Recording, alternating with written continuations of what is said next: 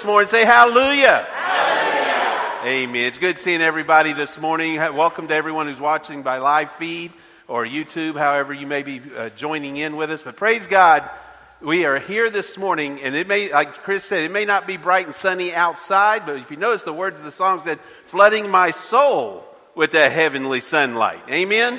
The sun, S-O-N, light of, of God. That's what really matters this morning. So as we go into the service this morning, there's no better way to go into any service than to ask God's blessing and prayer to be over it. So let's do that together and let's lift our hearts unto the Lord today.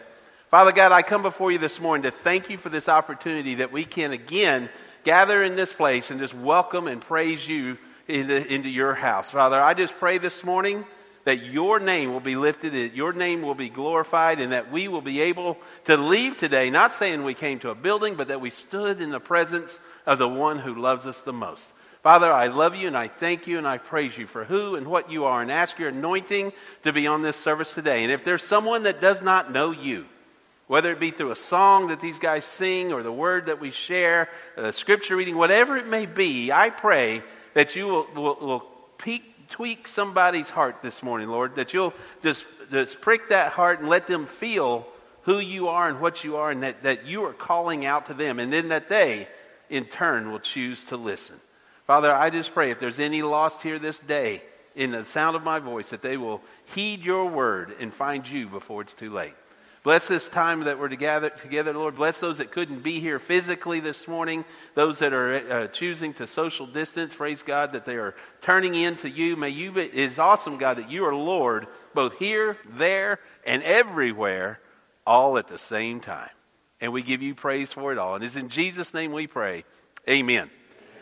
Amen. And as we have been doing here lately, the, we are not walking around shaking hands and hugging. However, you can do the little parade wave to everybody.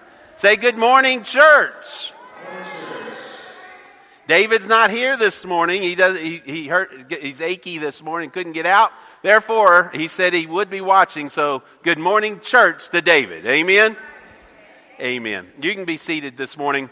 Um, just a few announcements. As Chris pointed out, you see that we have uh, cordoned off every other row. We have done that to adhere to the social distancing ideas. There are some spaces in between some, but we also have piped it over to the fellowship hall. It's very good picture and sound, uh, so that we can continue to sit people over there and acknowledge the uh, CDC's ideas as to what social distancing can do for us as well. So that's that's why it's cordoned off in such a fashion, but we do have that next door open to you guys as well. Um, the other, only other things I'm going to present right now, I think, is that if you did not know, on Thursday nights, David has been live feeding his uh, Bible study lesson and, and, prayer meeting on the, the prayer list. And starting this evening, I will do the same with our Sunday night class. So you can turn into the Facebook Live and we'll be going back to our Ezekiel study. Uh, until they allow us to, what time? It will be at 6 o'clock. 6 o'clock Sunday evenings. Uh, so it'll be just like if we were here, except I'll be, ta- and I'm not David. I tell David every Thursday night, I am impressed. He has got that televangelist style. He, he speaks to that TV real well. I'm used to having people in front of me, so I'm warning you right now, I'm not David. but I'll speak to the screen the best I can anyway. Uh, and we'll have a Bible study one way or the other. And Sherry said that she's able to see questions if you type them in or whatever, and she can ask me those questions too. So I'm uh, there's a lot of things I know about, but computers is not one of them. However, I'm surrounded by folks who do know. Amen. Uh, so I, again, Sunday this evening, six o'clock will be our Bible study. We'll be picking up in the book of Ezekiel. I encourage you to come and uh, tune in and be a part of that study as well. I think that's enough announcements. Uh, uh, Stormy is going to come and share the scripture reading with us this morning.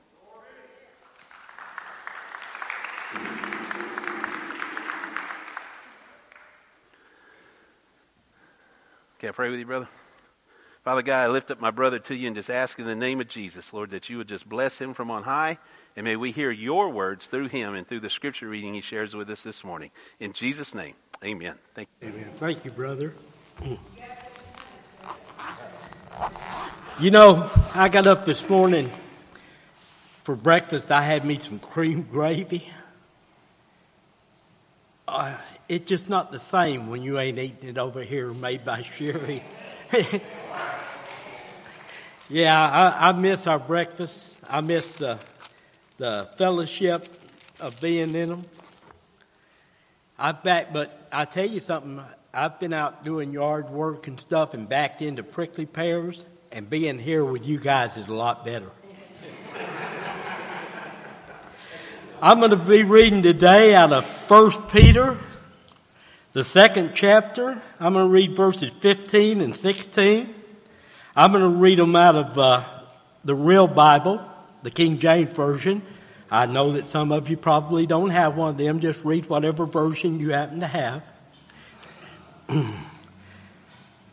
For so is the will of God, that with well doing ye may put to silence the ignorance of foolish men, and as free and not using your liberty for a cloak of maliciousness, but as a servant of God.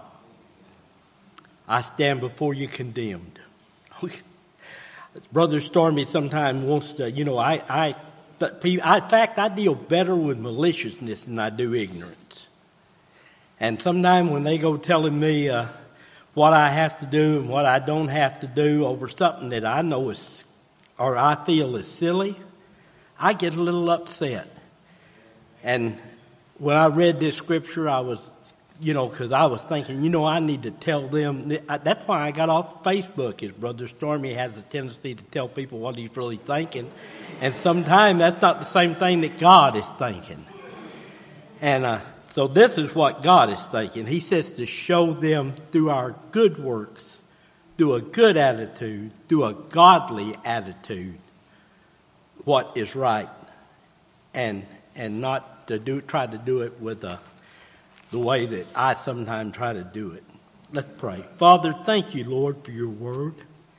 Thank you for your Holy Spirit that guides us in it and shows us how we can be more like your Son, Jesus Christ, in whose name we pray. And all God's people said, Amen. Amen.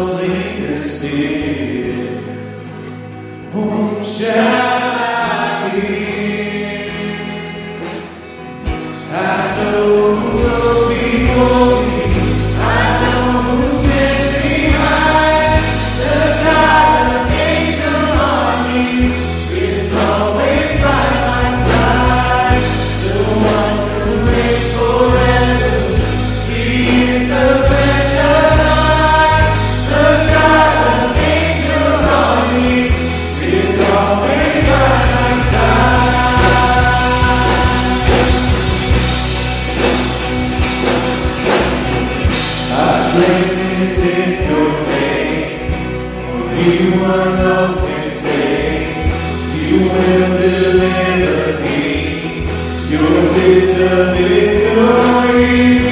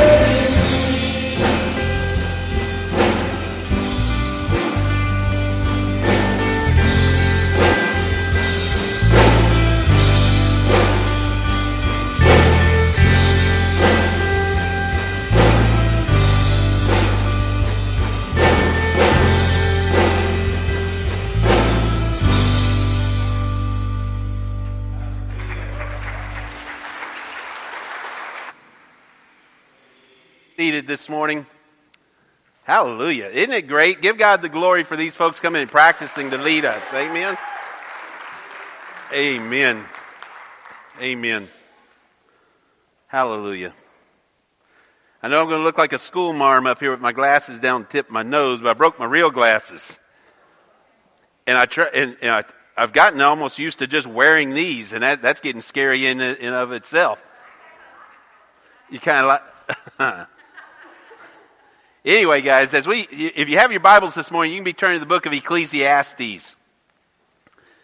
I had a conversation with a young lady, young soon to be mother, this past week, and as I was talking to this young lady, God just kind of brought things together in my mind. And I was, as I was speaking with her and she was sharing her heart with me, it reminded me of the scripture, the proverb where we, where iron sharpens iron and that God can speak through someone no matter their age. And she was speaking directly to me, and I and I got to thinking about what she said, and, and things just started clicking in my head. And God allowed me this message to share with you this morning.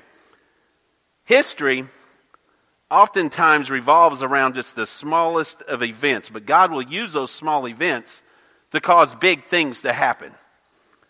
A little uh, uh northwest, about 200 miles northwest of Jerusalem, out in the Mediterranean Sea, there's a small island called Cyprus. On that island was a, was a very unassuming Jew walking the island and, and just a, an everyday kind of guy named Joseph. Well, Joseph, at some point, came to know faith, came to know Jesus Christ. He put his faith in Jesus. Now, we don't know exactly where or how he came to know Jesus. Uh, I, I, tend to think he was probably in Jerusalem at Passover and heard Peter maybe come out on the balcony, and we know 3,000 plus were saved that day. Uh, I, I think he might have been in there. We don't know where he come to know Jesus, but the fact that he came to know Jesus is beyond question. Because when he went back, his entire life changed.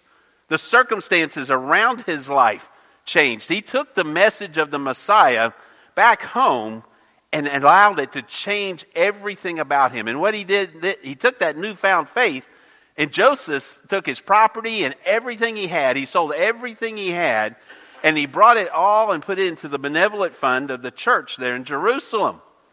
And he presented himself at that point to the church and said, I am selling out to Christ. I'm giving everything unto the Lord. Well, following the custom, the church at the time uh, uh, brings him in. They listen to his testimony. They see the, the Spirit of God moving in his life and, and in what he's done and what he said, and they changed his name. And they changed his name from Joseph to the son of encouragement, which is Barnabas. And Barnabas though he was a very unassuming Jew, and some would say he's a minor character in Scripture, would go on, and I would say without Barnabas, the church would be a completely different place today. Because the future of the church and the mission of Jesus Christ was brought to fruition much because of who Barnabas was. Because you see, Barnabas then came to the aid of Saul. Now, Saul was a persecutor. He persecuted the church. He, he would have been the center of sinners, if you will. He, he was doing everything he could to persecute anyone who called on the name of Jesus. He was a Pharisee of Pharisees, as he called himself. And Paul was, was out there to destroy the church till he had this Damascus Road experience. Well, Barnabas comes into the picture and starts mentoring. Now, there's a whole lot in there. If you'd been in our Bible study in the book of Acts, you would see that I'm, I'm skipping a whole lot of things, but Barnabas comes in to help administer, help uh, uh, help mentor Paul at this point. And Barnabas knows the people, the church, they're scared to death of Paul. But I have to wonder what would have happened to the church if Saul, who then became Paul, had not been able to step up. Because you see, Barnabas brought Paul to the leaders of the church of Jerusalem. He spoke for him. He, he, he, mentored him. He trained him up, and then he brings him to the church. The church, in their mind, Paul is public enemy number one. They don't want anything to do with him, but they know Barnabas. And they know Barnabas' heart. And if Barnabas, Barnabas is going to speak for Paul, then we better listen. Because they know Barnabas is going to be led by the Spirit. And they open their ears and they listen. And Barnabas brings Saul and, and, lays it out there before the apostles, defending him, defending his conversion, explaining who he is. And the church accepts him. And the influence doesn't stop there. When you look at Barnabas' life, he traveled with Paul thereafter. As Paul went around starting churches and sharing the gospel, he continued to go with Paul. And eventually, it's again, if you had been in our Acts Bible study, you would know this. He promoted Paul. It was starting out, as you read through the book of Acts, it's Barnabas and Paul. After a while, you started seeing Paul and Barnabas. And then a little bit later, you see Paul and the others. Why? Because Paul became as most of us know, one of the greatest, if not the greatest, evangelists the church has ever had. One of the greatest theologians the church has ever had. One of the greatest church planners the church has ever had. And Paul was able to do this and change the history of the church. And I say one of the big reasons is because God, through the body, through the bones, flesh, and blood of Barnabas, was able to reach in mold Paul, take him before the church, and the church accepted him at that point. Barnabas poured his life into him. And Paul, that influence that, Paul, that Barnabas had on Paul, Paul then took and poured into others. Where would we be without Paul? Who are the people that have made your life? You see, I think all of us, if I was to ask you, who is it that has influenced you in your life today? We would have a list. We'd probably say our parents and we, we'd name these or that. But folks, our lives are littered with other people who have had influence on us, both good and bad. And I would even submit to you that you have been an influence on others, at times good and at times bad. But that is why it's so incredibly important that we understand this morning that God has given this, uh, this, uh, us this ability to influence, to reach in and pour into others. We have been called to mentor other people. We are called to influence other people. As I said while ago, as iron sharpens iron, a brother can sharpen a brother. We are called to reach into the lives of each one. We are called to minister one to another. The Great Commission says, Go ye therefore. He wasn't talking just to the pastors, he wasn't talking just to the deacons. And we have made that verse only being about sharing the gospel. But you know, as I was thinking about it, he has asked every one of us to share our life, our testimony. And that doesn't mean a one time thing. We've gotten so involved in inviting people to Sunday school and reading their Bible, and that's great. But we forget and miss the most major aspect of that, and I think it's showing itself predominantly now that the church is being sequestered so tightly in this time in, in America that, that we haven't been living for others to see Christ in our lives every other day. We're doing it on Sundays, and maybe midweek service. But you know, we should be actively finding some person And I'm saying actively by being truly being intentional with finding an individual and pouring our lives into them every day of the week so that when we're not there, they have been strengthened on knowing this is what I'm supposed to do now. I praise God. You know, last week I shared with you as we did the Lord's Supper that there's a book I normally use, a pastor's journal, that was given to me by who I call my mentor, Brother Jesse Leonard. And I still, after all these years, I still praise God that He chose to intentionally focus on me so many years ago and pour His life into me. Was he perfect? Absolutely not. He was not a perfect man. I remember talking to him one time, and, and, and, and he was a big man, but, it, but it's talking to Brother Jesse one time, and he was talking about the war. And he said, You know, Brother Frank, I will never apologize for being a good Marine. But now I am a good Marine in the service of God. I have done some things in my life that the world may not uh, like. However, my God knows who I am and I serve Him. And He poured those kinds of things into me. And folks, that's the way it's been since the very beginning. We as a people, God has called us to pour ourselves into others. People have always done it.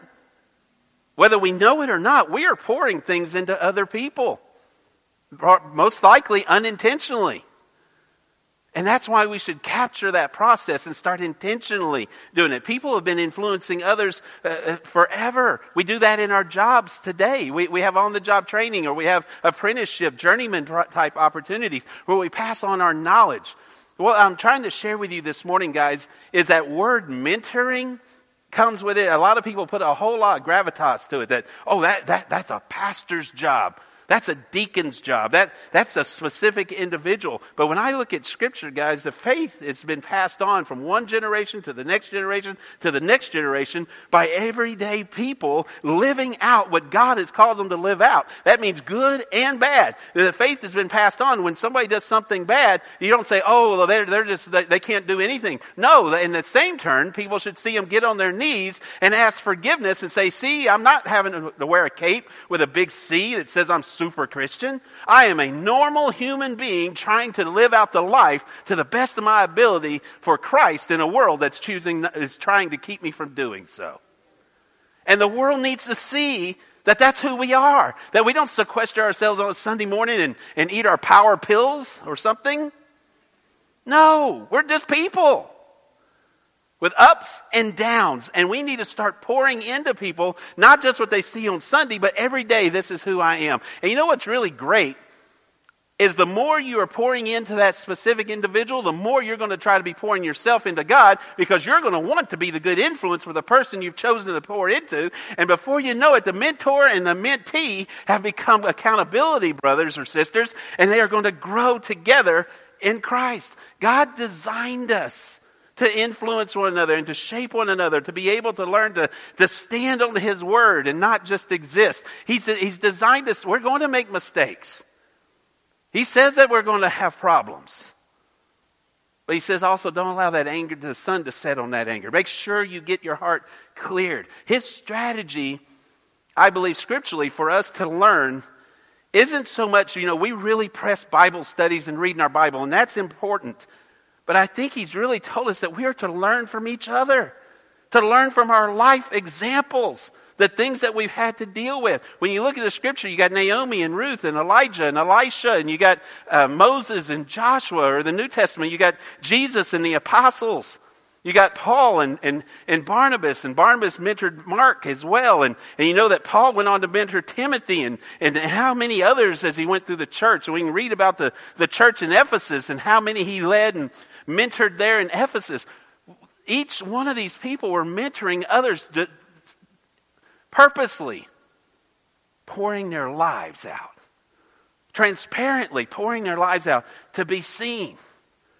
What I'm seeing today, guys, I feel is a, there is a huge dearth of mentoring in our faith today. That's why so many people, uh, so many families are falling apart right now with, when, in this time of trial because they're used to going on Sundays and, and, and, and they have that, that, that be able to go into a Sunday school and talk to somebody on Sunday.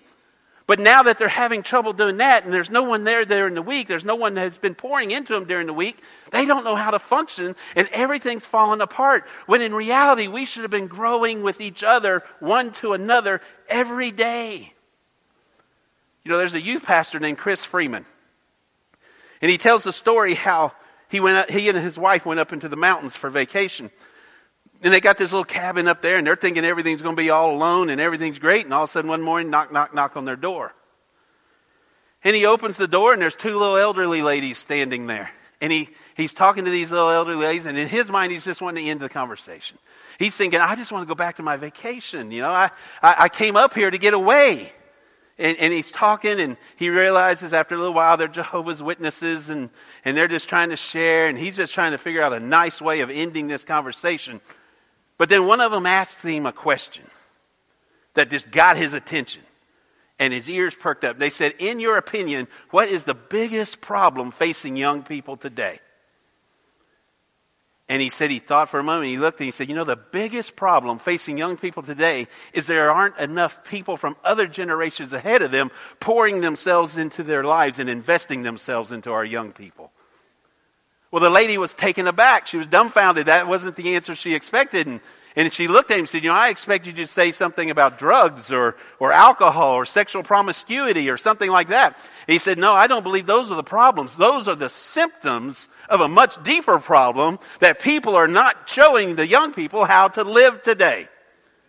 And I would submit to you this morning that it's not about age. Yes, that story was about age, but I'm saying that when we as spiritual, as, as we have walked with Christ, I don't care what their physical age is, their spiritual age, we should be pouring back into the lives of those coming behind us. I don't care what their age is. We should be living and mentoring people and pouring into people what God has done for us what our example is, what, how the highs and the lows, when I really messed up and how God brought me through, and when I was on the mountaintop and how God had to calm me back down. The more people see that we're human and that we have real emotions and that, that we work every day to strive to be what God has called us to be, when we have that one specific individual that we pick out and truly try to divulge everything God has given us into them, when we open and, and share our lives with others, they're going to learn that I can do this as well. That's all mentoring is, guys. It's not a, a, a some kind of special formula. Paul said it real well when he said that we loved you so much that while we were here, we were delighted not only to share the gospel, but to give you our lives because you're so dear to us. Hallelujah. What Paul was saying was, we chose to live out our day to day life, letting you see our ugly and our good, seeing our high and our low, because we loved you enough to make sure you knew that it's not about this facade. It's not about acting like a Christian. I want you to know that you can be a Christian, because if I can be, you can be, because I'm not perfect, you're not perfect, but we serve a perfect God. That's where we should be, guys.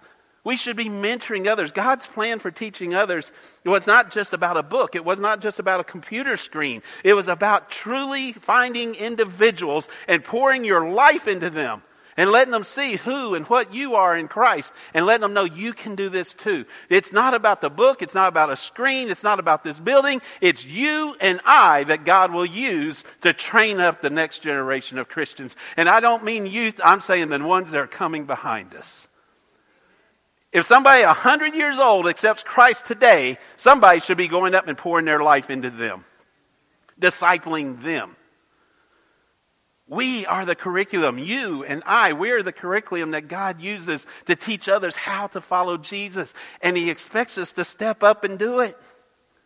He expects us to st- get out there and share our testimony. I thank God that a big, and when I say big, he was a big man, but that six foot six, 72 year old Marine who could outwork most young men took it upon himself not to be afraid to pour into an arrogant, cocky mouthy young man. Because there was a lot of people who were afraid of me, and I just got used to that. I didn't care. I was going, I went back to church and my heart was right and I, I knew I was supposed to be in church. But I also knew I'm not a nice guy. These people, they're nice people. They, I, I'm doing them a disservice by walking into their building. That's the way I felt. You see, folks, you may think that, that you are not cut out to be a mentor. You may think, well, who am I? How could I mentor somebody? And there were people who would have looked at Brother Jesse and probably said, How in the world can he spiritually mentor somebody? He's big, he's loud, he's brash, he, he had a voice that just carried. His hands were make two of mine. I mean, he was just a big man. It would be easy to be intimidated by him. But I needed a man like that. I needed somebody that I knew could just reach over and palm my head and turn me back around. I needed that individual that had those attributes to get my attention. And folks, I would share with you this morning there are people who need you and your testimony as well. We are all different. But God is an incredible choreographer that brings people into our sphere of influence. And whomever it is that He's brought into your sphere of influence, He's telling you now pick this one. Choose, be, be, be, be look, observant to those around you because I've put this person in your life because you are the one that can reach into them. Does not matter if you think you can do it or not. God said, I will use it all for His good. If you are love Him and are called according to His purpose, He will use you to, to change the lives of others if you allow him to do so. In Ecclesiastes chapter 4, verse 9. Ecclesiastes 4, verse 9. Two are better than one because they have a good reward for their efforts. For if either fails, excuse me, for if either falls or fails, his companion can lift him up, but pity the one who falls without another to lift him up. When we start mentoring another, when we start pouring our life into another person and start pouring who Christ and what Christ is for us into someone else, pretty soon that relation gets strong enough to where the mentee is also helping the mentor. We learn best sometimes by trying to teach others, and God will use that mentee and his experiences or her experiences to touch your life as well and to mold you and to get you to focus more on where you're falling short as well. The benefits of mentoring is twofold. Why, why should I do this? Because a mentoring relationship provides a model not just for them to live by, but makes you look at the model of Scripture for you to live by even closer. And little by little, the two of you are seeing how a godly life is lived out, and it becomes an invaluable benefit for both of you when you truly intentionally choose to mentor someone else. It promotes a spiritual growth in both people. Because if I am cho- have chosen intentionally to try to pour out my life into this individual, I'm going to try the best I can to walk the life I'm supposed to walk so they have something to look to. And when I stumble and I fall, they're going to pick me up. You know how? Because I know they need to see that I'm human and I'm going to get on my knees in front of them and we're going to pray and ask for forgiveness. And together the two will grow more and more. And you'll grow together in the image of Christ and, the, and into the, the value that He has for you in the kingdom of God. And each step of the way, each one of you are growing more and more. But that one that you're mentoring is gleaming, gleaning even more. And pretty soon you can separate and you're going to go two separate ways. And you know what's going to happen? You'll find another person. And guess what they're going to do? They're going to remember the example that you set in their lives. It's going to pro- provide an accountability. Just as they have poured into mine, I need to pour into somebody else. You know, when Brother Jesse poured his life into mine, when we would, when we would hang out together up at the church or we would work together up at the church, I saw more than just the Spirit of God there. And, and you know, oftentimes I would work up there at the church with him thinking, I need to help the old guy out at the church. And I look back after years and I was thinking, he could have done it. He made those excuses so that I would be there with him at the church. He would crawl under the, the, the, the buildings, or he would do this, or we'd go in the back and we were building a baseball field for uh, uh, Diamond in the back, back there behind the church. And I'd work and I'd work, and I'm thinking, why am I working so hard when I don't, I'm not even getting paid for this? But I wanted to be with Brother Jesse. And he knew that he was pouring his life into me. And what I saw was more than just spirit. I saw by listening with him and working with him, and guys, this may sound bad. I hope this don't sound bad, but working with that man, that's who God intended me to be with and to him the mentor to me because I saw, in my mind, only soft guys were Christians. You know, real men have to get out and fight. Real men have to do this. Real men have to do that. I had this arrogant machismo about me, I guess. But I saw working with Brother Jesse and watching his life and watching how this big Marine could also turn around and act with grace and hold the hand of a child. I saw how he, he poured himself into other people. I saw so much from this big Marine. And I realized that there's more to this Christian life, that Christian, Christianity actually is hard work. That it takes a real man to be the Christian that God's called you to be. And he was able to impart all that to me because he chose to impart that stuff to me. And God used him to pull me into a place to listen to him. And step by step. What if, what if Brother Jesse had not shown up? Because here's the, the honest truth to you this morning, guys. I was this close to walking away from the church. I tried. I wanted to do what was right. I told Sherry and the kids we're going to go to church. I tried. I really tried. And I was like, I'm just, this just isn't me. I'm, I'm too ornery. I'm too mean. My mouth's too foul. I got all these things about me. These nice people don't need me in their room and I was about to walk away from the church. Now, I was saying things, oh, I'll find another church, but I would not have. And praise God, the pastor from First Baptist Church Magnolia asked Sherry and I, hey, hang in here. I got somebody I want you to meet. We're, we're, we're bringing this pastor out here to this little church, this, this little mission church.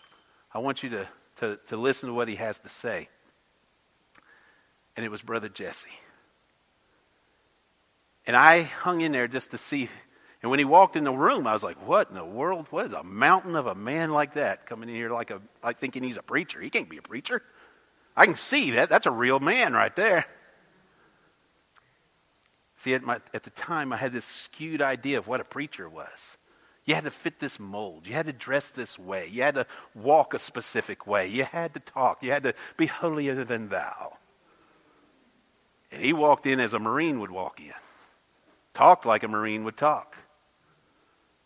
Well, within reason. yeah, let me clarify that. but you, I, I, he grabbed my attention almost immediate, immediately. And guys, I shared with him. At one point, I said, How are you doing this? I, I feel like I can't be here. How are you and where have you changed? How's this worked in your life? And he said, You know, Frank, I'll never forget it. He said, You're worried about what they think rather than what God thinks. And they have no say over who you are. My God has say over who you are. And I, I, I bowed up. I said, I don't care what anybody thinks. He said, That's not true. Why do you feel as though you can't go in there? Well, I make them people uncomfortable. Who cares if they're uncomfortable if you're doing what God's telling you to do? Well, I, I don't really fit in. Who cares if you don't fit in if you're doing what God's telling you to do? And everything I could throw at him why I wouldn't go in there, he just stood there with that big face and he just, yeah, so what'd God tell you? And I realized it wasn't about what they think, it's about what God thinks. And as long as I focus on God more than they, I will be what God has called me to be. And immediately that bond was started. And immediately I've come to realize that that mentoring that he was giving me right there he was telling me that he had called me, that God had called some to be a soldier for Christ. Some are musicians, some are this, and some are that. But some, he says, have been given that, that life and that testimony to stand up and fight and be the soldier that he trained you to be in the real world. Now you're going to do it in the spiritual world. And as he spoke these words, I realized later on in life, he was actually encouraging and cheerleading. He was purposely pouring into me what he knew I needed to know because somebody and he gave me his Bible, an old Bible from that had when it was given to him in 1954. And he wrote underneath it basically the same thing, but in other words, what they wrote to him. You think you're mean and you're tough, but this is what God has for you. And he signed it, Love Never Fails. Which is why you see me sign everything. Love never fails. All these years later. Because I realized God provided him in my life to be what needed to be in flesh and blood to show me that God was real. And he can do the same for you. He is asking each one of us to be that mentor. That doesn't mean that we have to be super theological.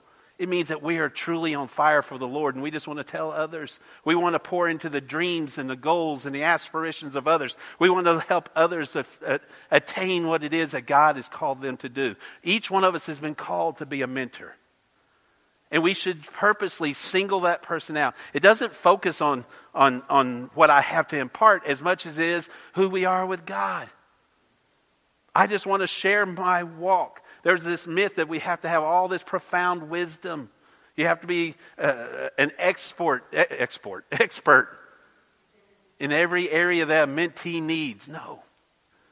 What people need to see are real Christians walking the life around them.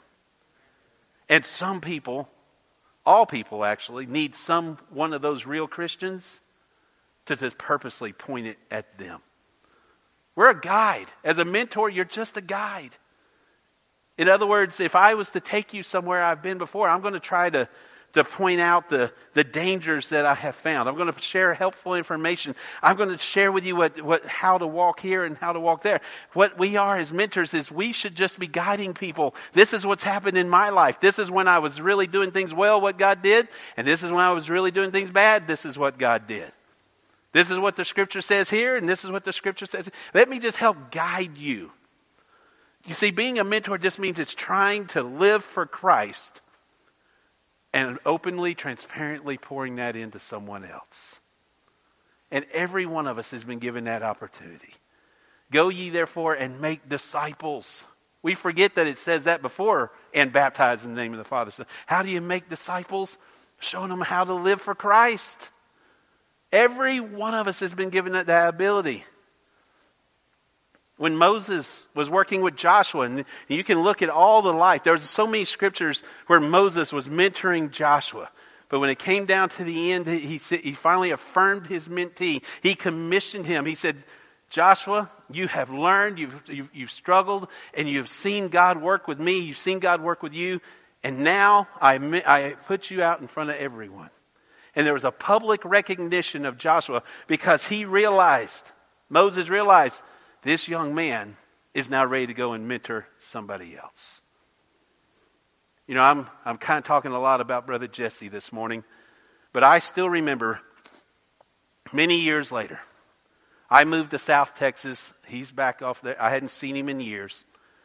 I've been a youth pastor. I've worked in the church. Some of you guys knew me in La Vernia. I'd been chairman of the deacons. I wore a hat. I'd done just about everything. I'd seen more church politics than I ever cared to see and swore that would never come up in a church I would be at. And I had wore all these hats, but it came down to the day to get ordained as a Baptist minister. Well, the ordination service was right here in Sutherland Springs in the little church up front. It was in what is uh, uh, turned into the nursery. It was in that little bitty room. Well, I knew the scripture fairly well, and I had been mentored by Brother Jesse. I'd, I had worked through the church. I'd seen so much. I had all this knowledge, but I was still very apprehensive. Because when you go to be ordained, you go into this ordination board, basically. It's a lot of pastors, most of which you don't know, or I didn't know.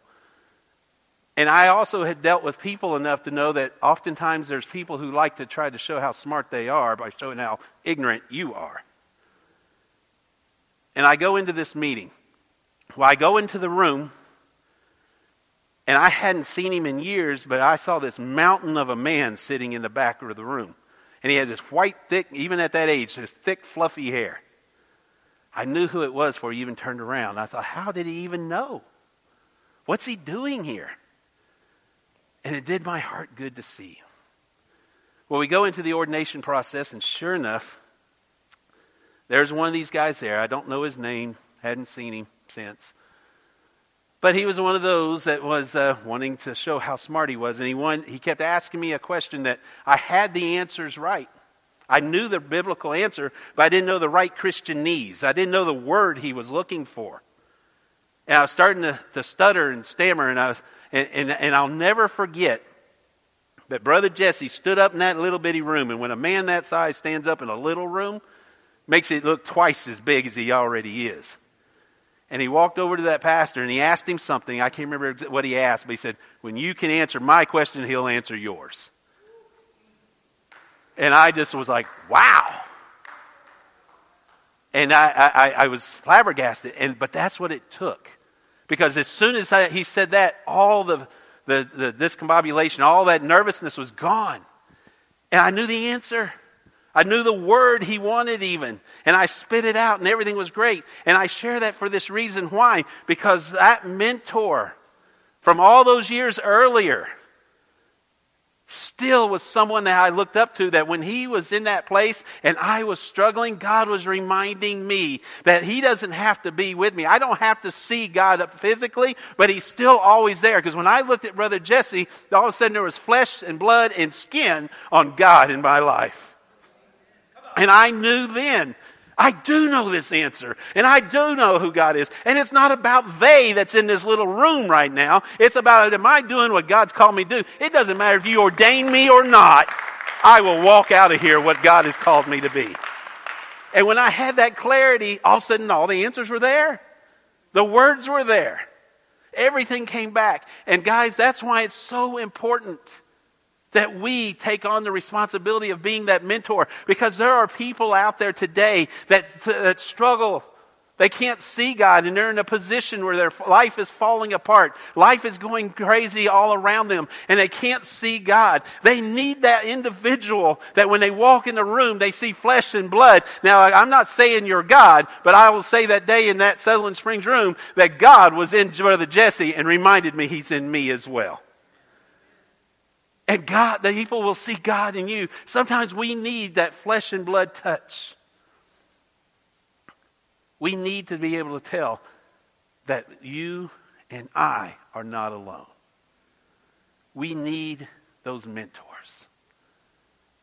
Brother Jesse's gone on to be with the Lord. I talk to his daughter periodically. She is actually the church secretary, First Baptist Church, Kerrville. And I, I I talk to her sometimes, and after the shooting, especially. But in the midst of this as well, and we talk about what Brother Jesse would say. I even texted her this morning. I said, You know, I think God's telling me to talk about Brother Jesse today. And she said, Well, you know, he's looking down at, at you right now, too. And even after he's gone, I still remember this mouthy, feisty person that he chose to pour himself into. And chose, now God's the one who does it, but we have to be specific and intentional and decisive about doing what God's called us to do. And I still thank God that Brother Jesse listened that day and he didn't give up. Because here's the thing, guys when you choose that person, rarely are they going to be receptive at first. Nobody's going to come and just ask you to pour themselves into you, pour, pour yourself into them. And I still remember a couple times he shook my hand, and I very arrogant, I don't, I'm good. I don't need you. I'm all right. And he didn't give up. And I would share with you that I would have probably lost my family, my kids, and everything on the lifestyle that I was headed, uh, that I was on. But he chose to pour himself into me, and I chose to listen. And God was glorified through that. You and I have been called to be mentors. For two, one will struggle where two can pick the other up when they fall. I pray this morning that each one of us will choose to. It's great that we invite people to come to Sunday school when they allow us to do such again. It's great that we tell people to read their Bibles. It's great that we have functions now and then and we come together as a family. Do not forsake yourself the assembling one with another.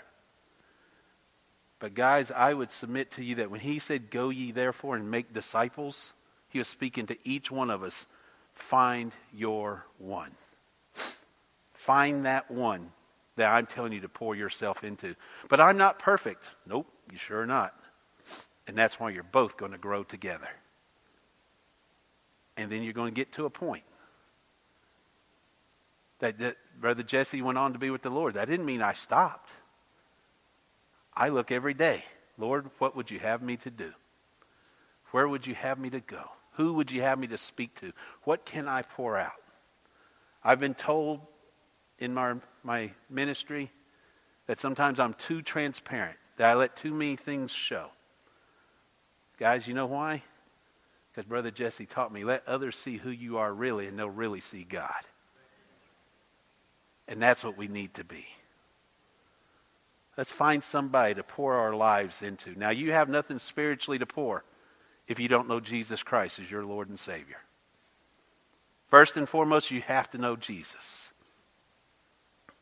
If you don't, let me share with you that He said, Whomsoever, doesn't matter how long you've been in church, whomsoever truly sells out to Him. Joseph went home and he sold everything to come back to the church and show that I'm ready, I've sold out to Jesus. And they said, Son of encouragement, Barnabas. And he changed the world. If you're here this morning, you don't know Jesus, he lifts it, he is putting forth his hand out onto you today. He's saying that the wages of sin is death, and all of sin and fallen short of the glory of God. However, if you will believe that I am the Son of God and I died but rose again three days later, and you profess that before men, so shall I profess you before God the Father. Wherever you are this morning, if you don't know Jesus Christ in that intimate relationship, He's extending His hand out to you. If you do know Him, then I want to encourage you right now. Maybe God's already brought that one person to mind. Will you find that one and start pouring your life into them? They may not be receptive at first, but be intentional. Be aware that God's put people in your path. And it may not be that one. Maybe He's got someone else that you're supposed to be pouring into. But I have a feeling that every one of us in this room has somebody that we can show Christ in our lives. And I've noticed when we go to teach a Sunday school class or something, the more we have to teach it, the more we'll study and learn it. The more we pour our lives into others, the more we're going to want to make sure we're pouring Christ's life into them. Who and where are you this morning? And who and where is your one? And I pray that we will find them. And guys, this isn't about age. I'm not telling you to go out and find a teenager. I'm saying let's find that person that's struggling and let them know that we struggle too. Let's go out and find that one who maybe he's in that Pharisaical mode that I went through, and we need to let him know I was there once too, and it's going to cost you, brother. Maybe we just need to get out there and say, God still lives, and let them see flesh and blood on Jesus.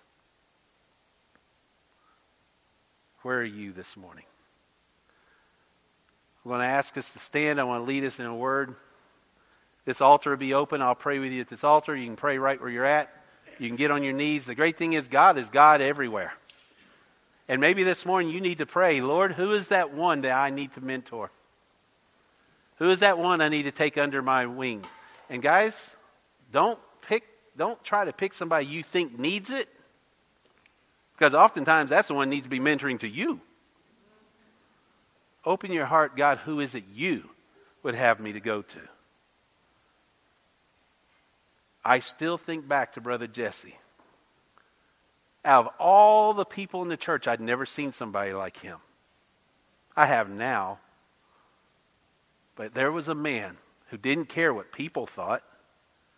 There was a man that was a man's man. There was a man who was a retired Marine. There was a man who he had been personal bodyguard to Harry Truman on the Freedom Train. He was a man that I knew was a man's man. But in an instant, he'd tell you that God's bigger, better, and more powerful. I needed him. And somebody needs to know God through you.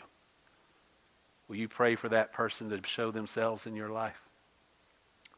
Father God, I just come before you this morning and thank you that we can come before you and know that you are God, Lord of lords, King of kings.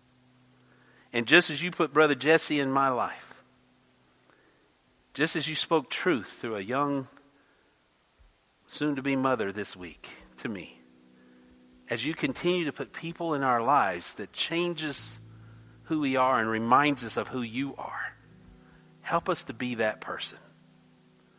Help us to, to figure out how and where and who it is that we're to pour our lives into someone so that they can walk closer to you.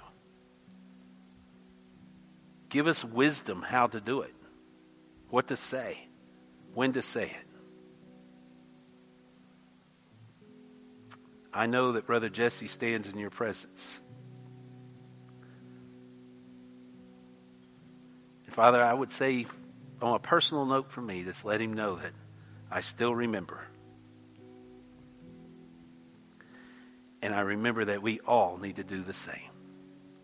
Help us to make that commitment. If there is someone here today that does not know you, may you tweak their hearts, speak to them in a fashion that they realize and recognize they need your grace. Help them to step out into your victory, into who and what you are before it's too late. Lord, I see the birthing pains all around me, it seems. We don't, don't know the day or the hour, but we know that you will return. May decisions be made before it's too late. Father, may thy will be done in the hearts of your people. It's in Jesus' name we pray. Amen. As we sing this morning, if God's speaking to you, will you listen? You can come to this altar, you can pray right where you're at. But let's not leave out of here today. If God's telling you to make a commitment of whatever sort, and, and let me say this if God's telling you to walk this aisle and accept Christ, and you're saying, what will they think? Because I've been in church my whole life. I'll say, just like Brother Jesse, who cares what they think? What does God say? That's what matters. That's what matters. As we sing, Chris. Oh,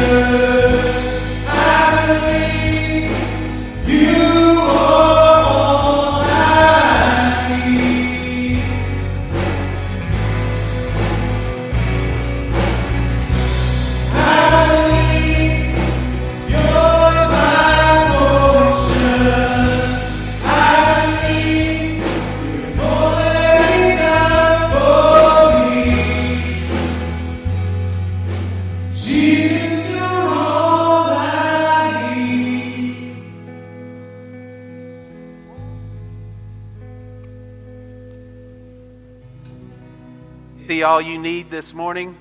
If you believe that, say amen. Amen. Amen. He is all we need. And guys, I pray that when we leave out of here today, Satan's doing everything he can to, to either upset us or, or make us distraught. If he can come in and divide and conquer the church, if he can come in and make Christians feel like that it's all a mute point, if he can come in and turn Christian upon Christian, he will. And it's at those moments in our lives that we need to do like Brother Stormy shared in the scripture reading earlier. And as we just sang, Jesus is all I need to do everything back in good. To speak with the fruits of the Spirit. Even when people are persecuting, stop, step back, and remember just as they've done unto me, so shall they do unto you, and more. Blessed are those who are persecuted in my name's sake. May you be blessed. I pray we have a wonderful week. Guys, keep looking up. And I do truly, I hope this sermon this morning doesn't just fall on deaf ears. I want you truly to go home and pray, Lord. And you may already have that one. I hope you do. But if not, God, who is that one? Who is that one? In Jesus' name. Brother, will you close us in prayer this morning?